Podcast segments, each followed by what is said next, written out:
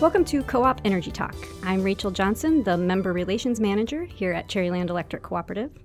A few months ago, we did a podcast on how a carbon tax might work. And following that podcast, I heard from several people, especially our commercial members and business owners, that we had not really adequately addressed how price pressures and energy impact local businesses. So it got me thinking just about energy, local businesses, and how those two things impact our community. What types of concerns do our local businesses have when it comes to energy? How are energy trends impacting our business community? And who better to discuss that than members of the local business community itself? So, joining me today to discuss some of these issues are Kent Wood, the Director of Government Relations for Traverse City Chamber of Commerce and the Northern Michigan Chamber Alliance. Hi, Kent. Hey, Rachel. Thanks for joining us. Yeah. Michael Lottie, the Director of Operations and CFO at Black Star Farms. Hi, Mike. Good morning. Rick Deneweth, who owns several northern Michigan businesses, including LC Materials, Three West, and Copper Ridge. And Rick is also on the Cherryland Board of Directors and is the chair of the Wolverine Power Cooperative Board. Hi, Rick. Hello, Rachel. Thanks for having me. I'm excited to have you guys here. And of course, joined again by our trusty general manager here at Cherryland, Tony Anderson. Hey, Tony. Good morning.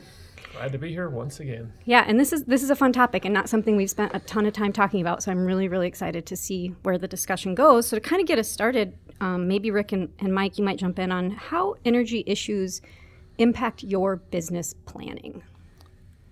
Well, I'll start with that. I, I, it's just a it's it, it, depends on the nature of your business, obviously, how critical electricity is to your business, but it's it's such an important factor, and it's such an important factor to have businesses locate into this in northern Michigan, the Traverse City area in northern Michigan.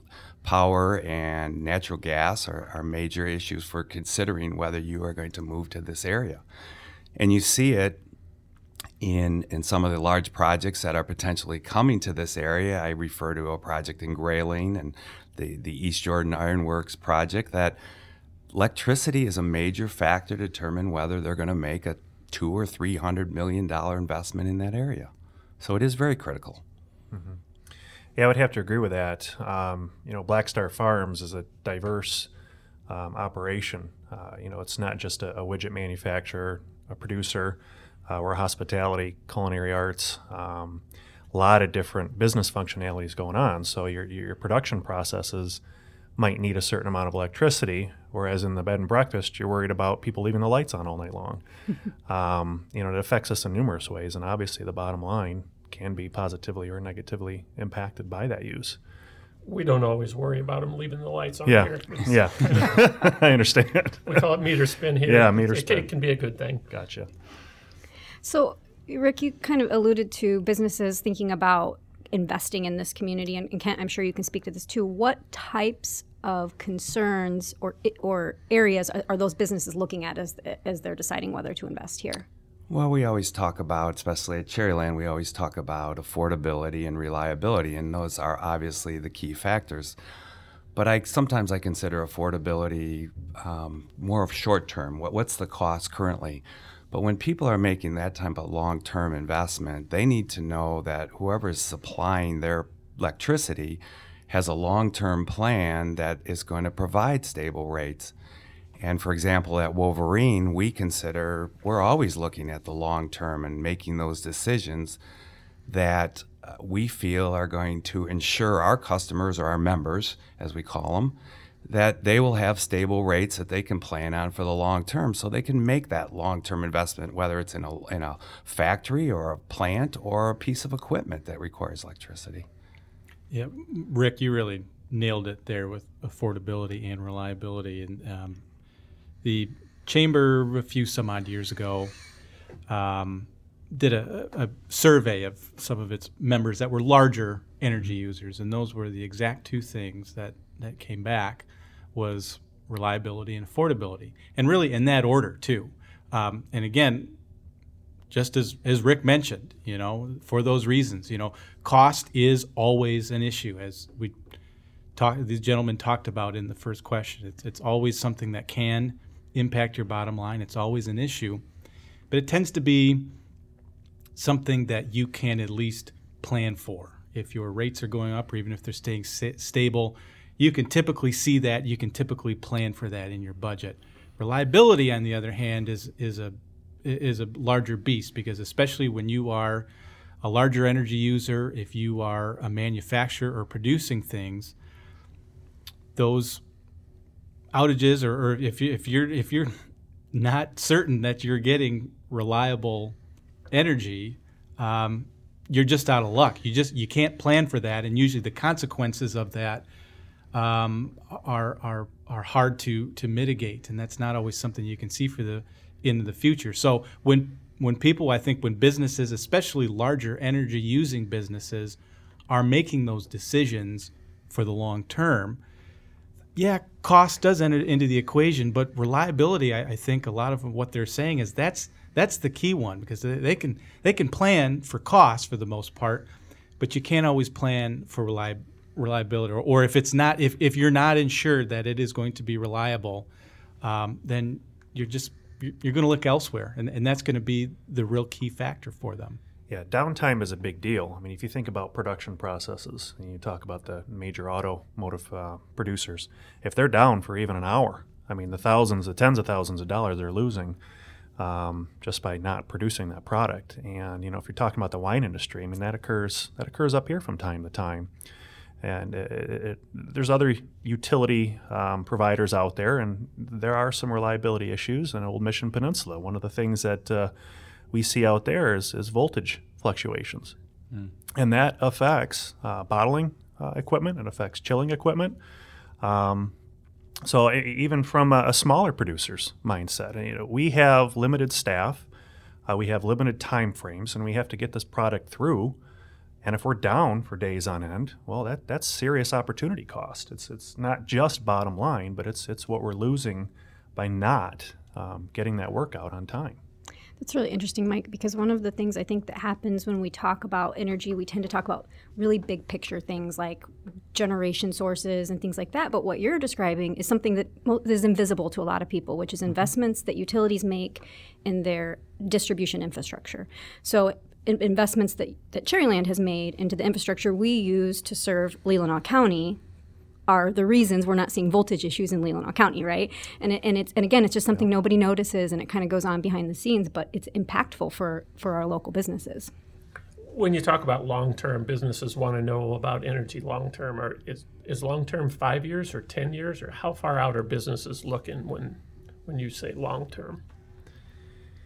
Well, I'd say it obviously depends on the nature of that business and their ability to get up and move or whatever. But you know, it's it's minimum ten, I think, on average. But for some of these larger facilities, I would say it's 20, 25 years. And these large companies, they have consultants or experts on their staff that their sole function is to analyze the reliability. So they're they're not just looking at price and they're, they're analyzing your investment in your transmission and your and and, and your you know your long-term capital program and your uh, in the utility so it's very sophisticated and and because long-term or reliability is such a key issue Rachel and Tony, I always kind of wonder too. Rachel, you had mentioned that you know making those upgrades in Leelanau County.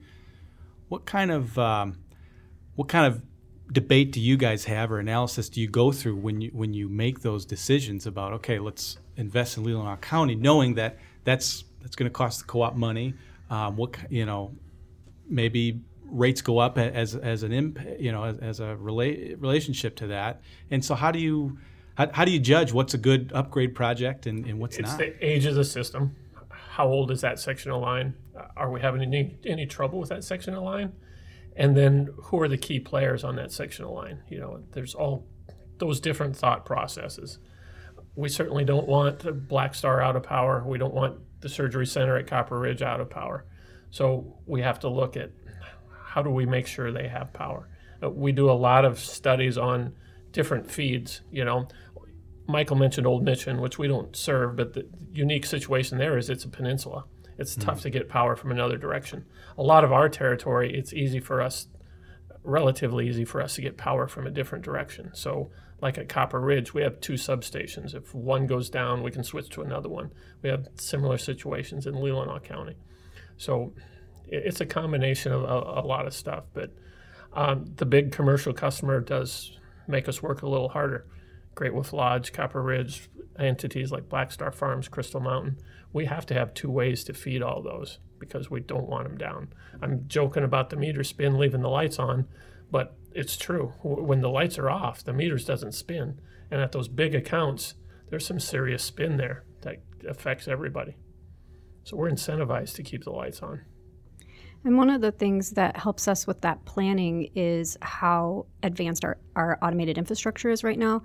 We, we I get a report every single week of every blink on our system and, and all all that data now helps make us be better with making decisions about where to invest mm-hmm. in our mm-hmm. plant. Mm-hmm. And that's something that's really changed with technology over the last decade or so is just access to that kind of granular data about where you might have system problems that would impact a business and or a, or a home for that matter. So and I, I, would say the utility industry is such a capital intensive business that these uh, times of low interest rates, we have at Wolverine and Cherryland have taken advantage of these lower rates to make major investments in the system. And I think that's going to play out for the obviously play out for the long term to the benefit of our members. Yeah, it's always interesting to me when you know when I have an energy discussion or I listen to you folks that actually know about it talk all of the all of the areas that impact the energy market that you wouldn't, th- you know, interest rates or, uh, you know, just, you know, all the different data that, that you talked about, Rachel, all these things that I think John and Joe, you know, even John and Joe and Jane, business owner, don't even think about, um, you know, when they go to, to turn the lights on. And of course, as we've talked about before, everybody just kind of expects now that when you flip that switch, the lights are going to go on. And if it doesn't, they're upset about that. And but all of those factors that that do go into that, you got a big job on your hands. That's our unwritten goal is we want to be taken for granted. When you take us for granted, that means your lights are on a, on a consistent basis. Yeah, that's that's another good point. You know, we've had this conversation over the past couple years with regards to solar power investment. You know, I have to bring that up. I was hoping you would. Yeah. um, you know, there's there's a lot of back and forth as to what kind of um, costs go into it, what kind of ROI uh, a company uh, will get back. And yeah, I'd, I'd, love to be able to have enough solar panels out there to power all of Black Star Farms. But the argument is, well, what happens when there's no sun? By the way, at 3 a.m., the sun typically doesn't shine in the state of Michigan. Mm-hmm. I've noticed. Yeah. So, and what happens if your inverters go down? What are you going to do? Are you going to buy enough batteries to power all your electrical needs out there at Black Star Farms? No. So then you have to look at the utility side of it. Well, they still have to invest in your infrastructure. This is where you and I, I, I see your side yep. uh, of, of the table there. You still have to pay for the wires, the transformers, the labor to take care of that system. I would love to be 100% dependent. Is that going to happen? Well, not right now.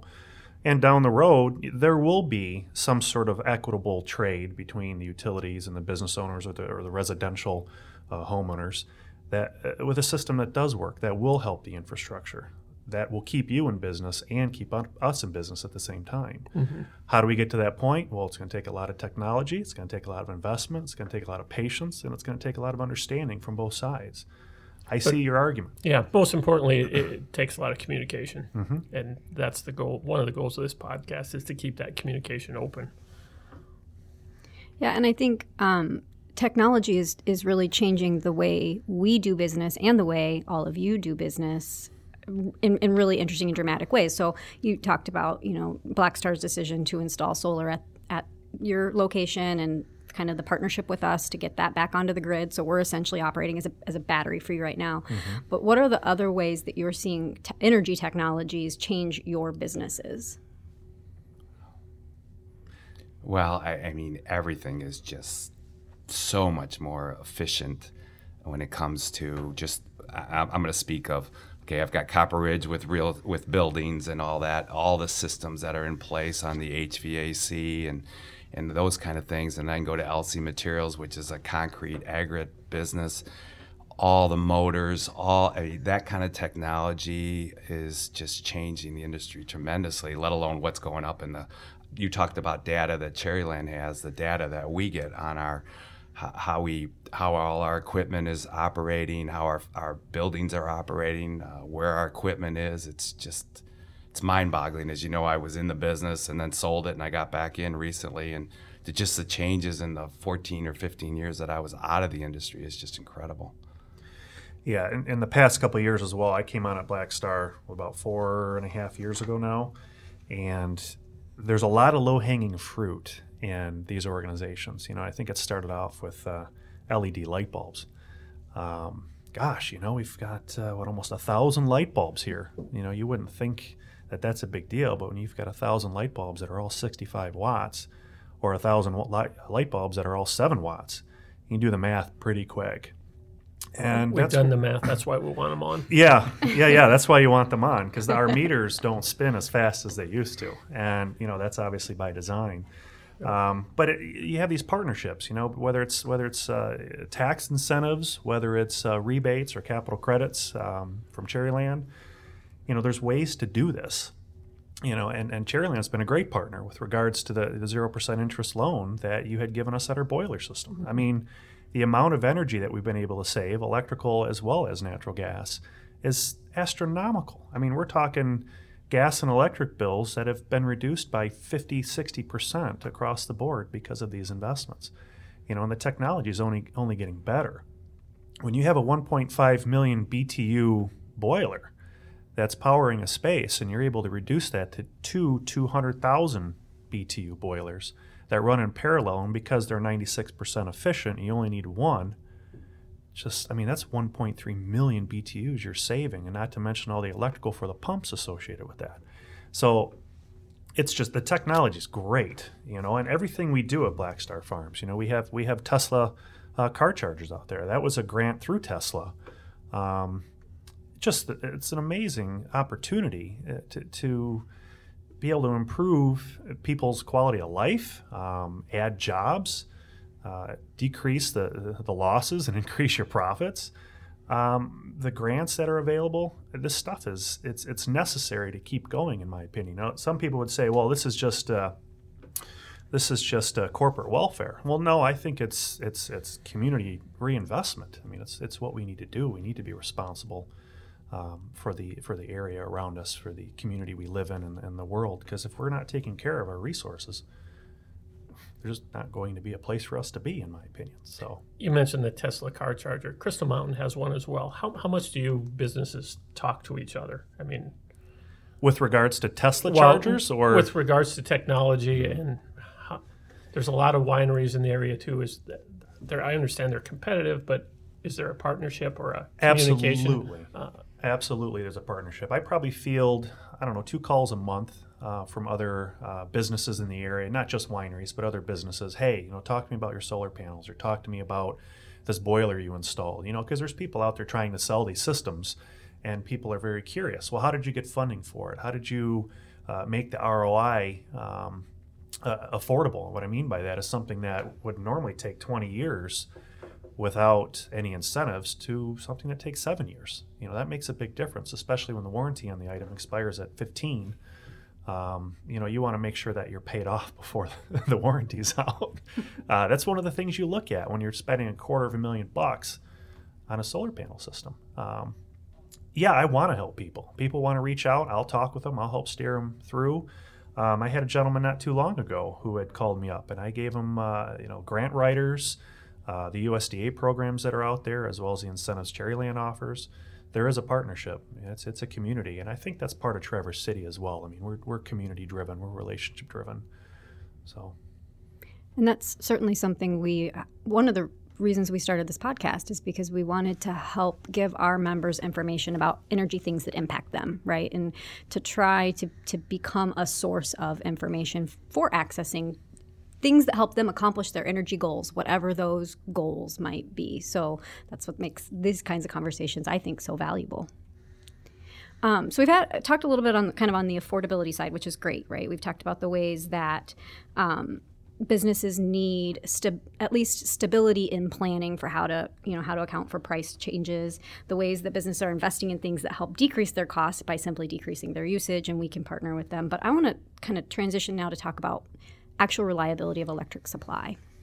And um, Rick, I wonder if maybe you might start by talking a little bit about what Wolverine is doing to secure reliability and electric supply, because I think that there's a lot of conversations going on right now statewide that we are facing a crisis? Well, that's a that's a tough question. Not tough, but there's a lot to it. How's that? Um, I, I think. Let's see how. It is probably the most important thing, and yes, all the utilities have been making decisions, and rates have always been kind of somewhat uh, consistent with each other. But I see the industry changing so much and people's decisions having such great ramifications. The decisions that are being made now and where you're going to get your power in the next 10 years are going to have such a huge ramification on your rates going forward. And I truly believe that Wolverine has made some, I, I believe, very good decisions to ensure that our rates are going to be about as competitive and as low as possible. And I don't see a lot of other utilities making those long term commitments, whether it is in generation, like our Alpine Power Plant in, in Gaylord, uh, which has been uh, up for operation for what, three months, four months now, and is, what is being called on on everyday basis. There is no doubt there is a lot of capacity in this state that is being shut down or scheduled for closing, and without any type of we are not aware of what the plan is to replace that generation. And we feel at Wolverine, we've more than covered what we need for the future. And I think it's going to, our members are going to get the benefit of that commitment and that, I, will call it foresight uh, by the board and, and the, the staff at Wolverine to make these long term commitments. And again, I'll go back to that interest rate thing because I am a financial person. but to make those commitments at a time with low interest rates is even going to make that benefit better. And I, I think we can't say the message you just said enough because I do feel like kind of the prevailing message in the state is that we have a crisis. But at Wolverine, we have made plans and investments to protect our members as we transition our energy supply portfolio off of Michigan based coal. And I, I truly believe that the, the, the consumers and the DTEs of the world are waiting for government to help solve their problem. They're waiting for legislation to solve this issue. And I think at Wolverine, we just we, we just went ahead. We, we knew what was needed to be done and what will what are going to be the consequences in the future. And we've analyzed that and and made decisions and investments accordingly. And we're not going to wait to see what happens. We we have to make sure we have the, the power, the supply necessary for the future. And I think that's going to be critical for all of northern Michigan and all the areas that we service. We will have power up here. Kent, you see these issues at the state level, and we had a conversation about Black Star not too long ago. Um, we had a senator there, and we're kind of diving into these issues that we've seen in the UP um, with regards to power supply what kind of pressure or um, foresight are you seeing from state legislators with regards to this? Well, they're under pressure, but it's a different kind of pressure. I think that it's not necessarily a pressure to act, um, you know, but a but a, a pressure to.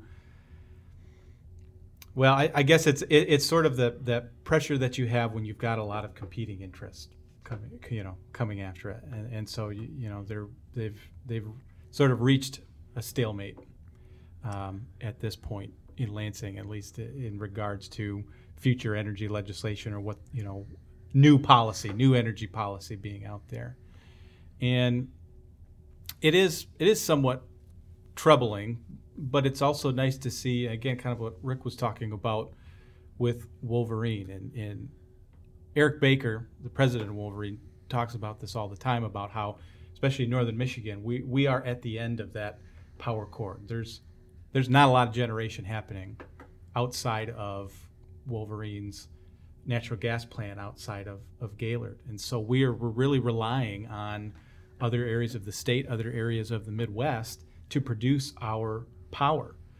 And Rick, again, you, you said it. I mean, that is that's that's critical, you know, and the, the, the decisions that that led to that, that led to that lack of generation in in northern Michigan, you know, we're we're starting to see that right now. We're starting to look around and go, oh, yeah, boy, we're you know we're talking about all these future capacity issues that we've got coming up, and you know, we're we're not contributing to to that solution, you know, as a whole in northern Michigan. Meaning we're we're not again outside of the the the Gaylord uh, plant, the Wolverine plant, we're not generating to help with that issue. So we're still relying on Southeast Michigan and, and Ohio and, and Kentucky and Indiana to produce our our energy. So, you know, I think we're we're really hopeful at, at the chamber that by the end of this year, the you know the legislature will take some action to, or it, at least ensure that we do have good energy policy moving forward to ensure uh, reliability and affordability. Again, those two, the, you know, the two key pillars of it. And so that's why it is kind of frustrating to see there are all these other. When you start talking about the energy legislation going on, you've got all kinds of issues that are out there, from you know choice to uh, renewables, um, you know, all these issues that are that are out there. But really, what we're focused on is those main two pillars that you know, reliability and affordability. Um, and you know, I, I unfortunately, I, I, you know, you just don't see a lot of future generation projects, at least in the works right now, and that's why I'm really, you know, really glad to hear that Wolverine's gas plant in Gaylord is going so well. Hopefully, that that leads to some of the other utilities saying, you know, can make that work in northern Michigan. What policies are you looking for the legislators to pass? Because I would make an argument that we didn't need any legislative policy to build that gas plant. We didn't need any legislative policy to upgrade our transmission lines to improve reliability. I, I, I've said this more than once. I'd like the legislator out of my business. So I'm curious, what are you waiting for him to pass? Because yeah, and, and we, we didn't need them to get where we're at. that- and I like that's- where we're at. That's a good point, Tony. And, and maybe I did misspeak because we've we've talked about too uh, about how you know if if the legislature doesn't act, that's not necessarily a bad thing because I, I think we've we've been able to, um, you know, for the most part, I think utilities have been able to operate under the 2008 energy uh, legislation that's that's in law right now. Um, you know, eh, so I think what what we're really, you know, hoping for is you know even if they maintain most of the key parts of the 2008 energy legislation, I think we could probably agree most utilities can operate under that. Um, you know, maybe with a few smaller changes needed, but I, I think um, what what we really don't want to see is necessarily blowing up the whole the whole system. Yeah, and I think too, you know, we, we talked kind of about business planning in general and the need for certainty. And I would say that one of the challenges I would guess for the, especially for the utilities that are more closely regulated by the Public Service Commission, is a lack of certainty about what will happen with that legislation for their planning. So if the decision were to be made that we're great under the 2008 law, we have no in, no no intentions of changing that, there's certainty then for those utilities to, to do their planning. I'm not trying to give them an excuse, but I do think it's fair to say that for utilities looking at 50 year investments, we want at least a little bit of certainty that the law and regulation isn't going to flip out from under us and take this investment and strand it, which is really what's happened with a lot of coal plants right now. So that again, just looking for certainty and then clearly um, flexibility. That's where Wolverine has been so successful. We're nimble, and we've been able to be flexible and adapt to the market and and make really smart investments. But Well, and you can add the clean power plan to that uncertainty. You know, you take the, the Michigan legislation that's up in the air, and then you throw the clean power plan on that.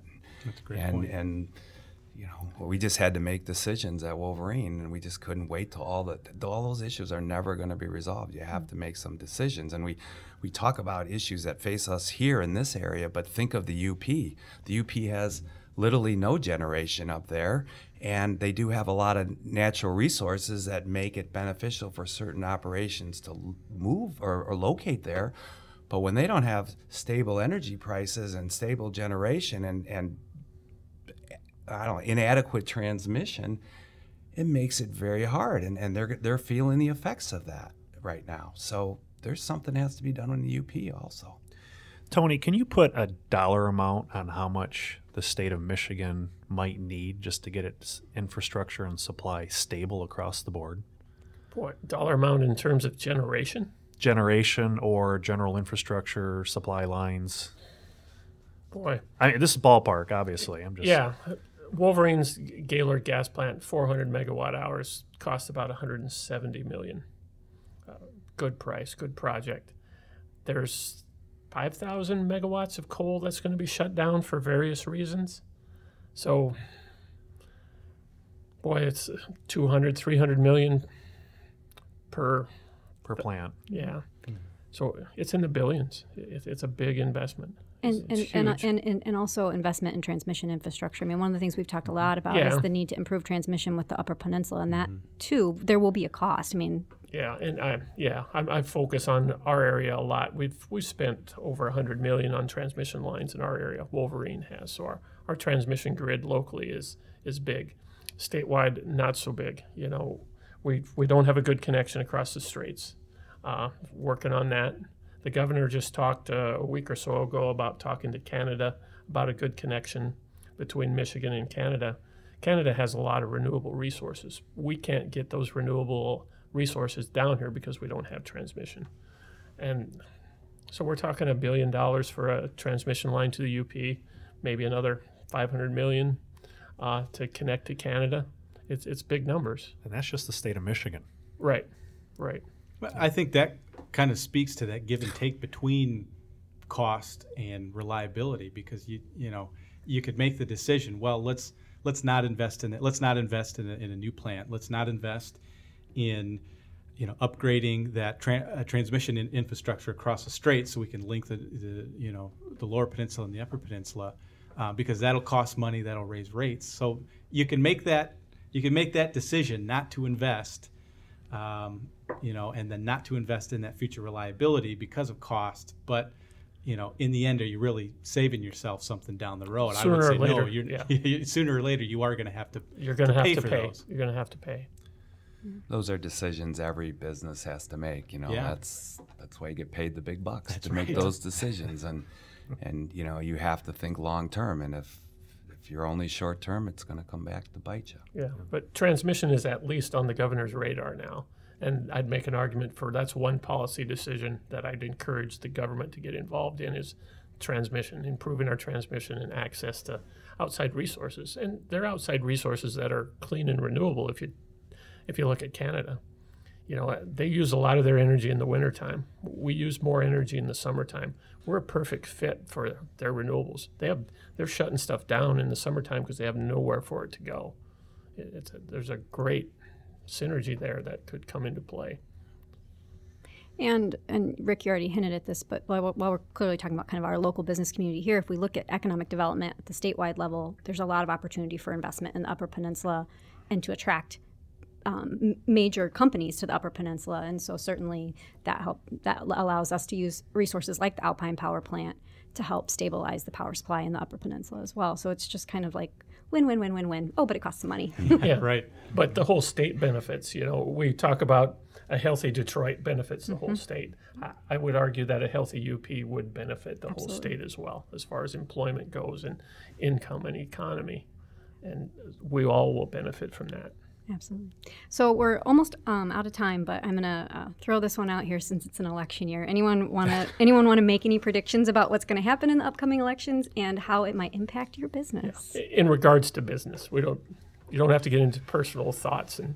But You can say whatever in, you want. in regards to business, without mentioning names, if you don't want to, Boy, talk about tough questions. I was uh, I was on this podcast before the primary and um, giving my thoughts, and um, I had a very low low percentage success rate in that. So I'm a little hesitant to dip my toe into this pool, Rachel. But uh, it's your chance to catch up. I know. yeah, I don't know. Maybe even. I'll maybe I'll wait and hear the wisdom of Rick and Michael and uh, see what they have to say. It was it was a redemption moment. You didn't He choose just to he just No, passed no. the buck. A typical political move. Let's just say if, if. I were playing baseball, I would have still not been very good. So